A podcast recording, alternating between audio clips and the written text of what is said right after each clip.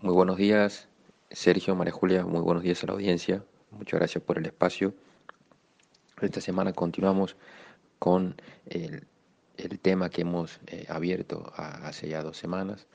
para conversar eh, sobre eh, lo que hemos caracterizado como violencia institucional. La semana pasada conversábamos sobre cuáles son los parámetros internacionales a considerar a los efectos de los procedimientos que se pueden seguir en la vía pública por parte de personal policial. Y este respecto es importante eh, recordar que eh, el parámetro en ningún caso puede ser el de la mera sospecha y mucho menos el de la sospecha basada en estereotipos. Eh, y bueno, es decir que la legislación provincial cuando atribuye las facultades o las competencias eh, al, personal policial, si, bien eh, es, una legislación que, resalta que se debe resguardar la vida y la integridad de las personas y sus derechos, también eh, habilita, y de manera reñida en este caso con los parámetros internacionales referidos, la posibilidad de la averiguación de antecedentes. Eh, y es claro que eh, esto no puede proceder sino cuando hay indicios objetivos y hechos descriptos y razonados de la posible comisión de un delito. Caso contrario, es improcedente. Esto me parece importante tener presente, eh, sobre todo para poder ejercer un, un resguardo eh, propio y de las personas con las cuales nos vinculamos eh, en caso de estar poder de haber transitado de poder transitar por alguno de estos de estos procedimientos. Eh, es importante tenerlos presentes para saber qué es lo que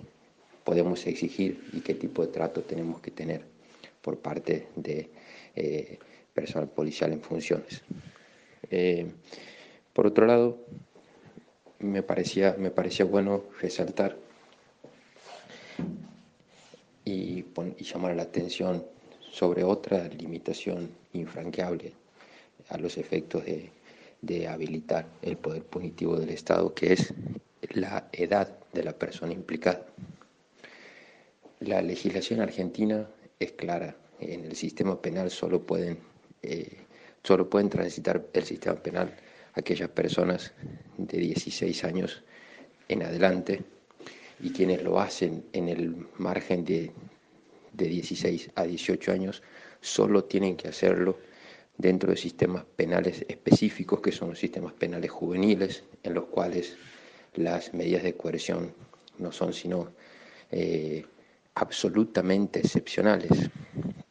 Si la medida de coerción en el marco del sistema penal ya es excepcional, para el rango etario de estas, de estas personas que pueden haber tenido un conflicto de tipo penal eh, es aún más excepcional. Por lo tanto, es importante avanzar en, legislaciones que establezcan un sistema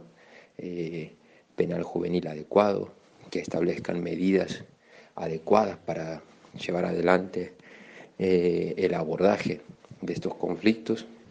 que en buena medida están vinculados seguramente a, eh, sus entornos eh, de contención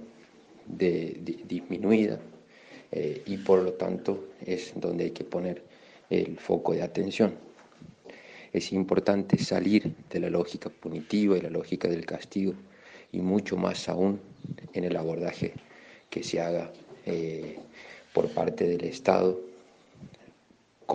para con adolescentes que han transitado algún tipo de conflicto de esta naturaleza. Y en este punto eh, creo central dejar dicho que hay un principio eh, estructural del sistema internacional de derechos humanos que es el principio de no regresividad en virtud del cual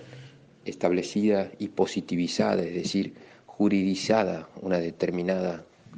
legislación favorable a los derechos de las personas en el marco del Estado de Derecho, a sus derechos humanos, eh, no puede establecerse una legislación posterior que sea regresiva, es decir, que retroceda en los parámetros de vigencia de esos derechos. Y esto creo que es el punto más importante que zanja la discusión siempre reeditada sobre bajar la edad de punibilidad de adolescentes dentro de nuestro Estado argentino. Eh, y esta loca idea de querer criminalizar a adolescentes que no tienen sino que ser contenidos y en ningún caso criminalizados y castigados, eh, tiene su punto de cierre en cuanto a la discusión en este parámetro internacional y eh, por lo tanto en la vigencia de eh, la legislación fundante del Estado de Derecho argentino, que es la Constitución y los tratados internacionales de derechos humanos. Eh, creo que ese es otro punto importante tener presente, porque esto, ese marco es lo que le da las características al abordaje que se haga por parte del Estado en esos conflictos, que en ningún caso tiene que ser dentro de instituciones eh, de encierro, ni siquiera dentro del sistema penal para los adolescentes no punibles. Eh, por último, eh, recordar a la audiencia que cualquier hecho que, sea de, ilegalidad o de incumplimiento de este tipo de, de,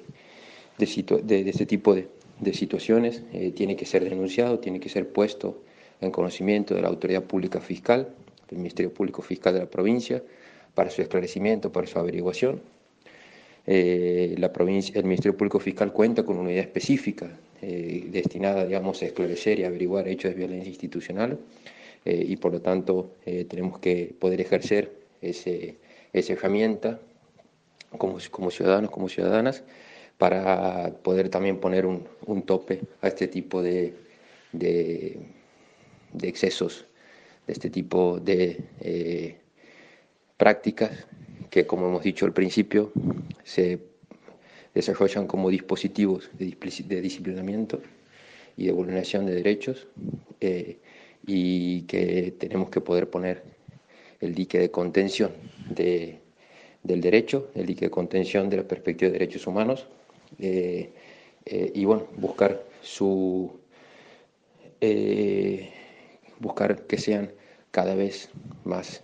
eh, cada vez más marginales, cada vez más aislados. Eh, eh, creo que ese es el, el, horizonte con el que, con el que tenemos, con el que, tenemos que, realizar este, este abordaje y, el tratamiento de esta, de esta compleja cuestión. Hasta la semana, hasta la semana próxima. Muchas gracias.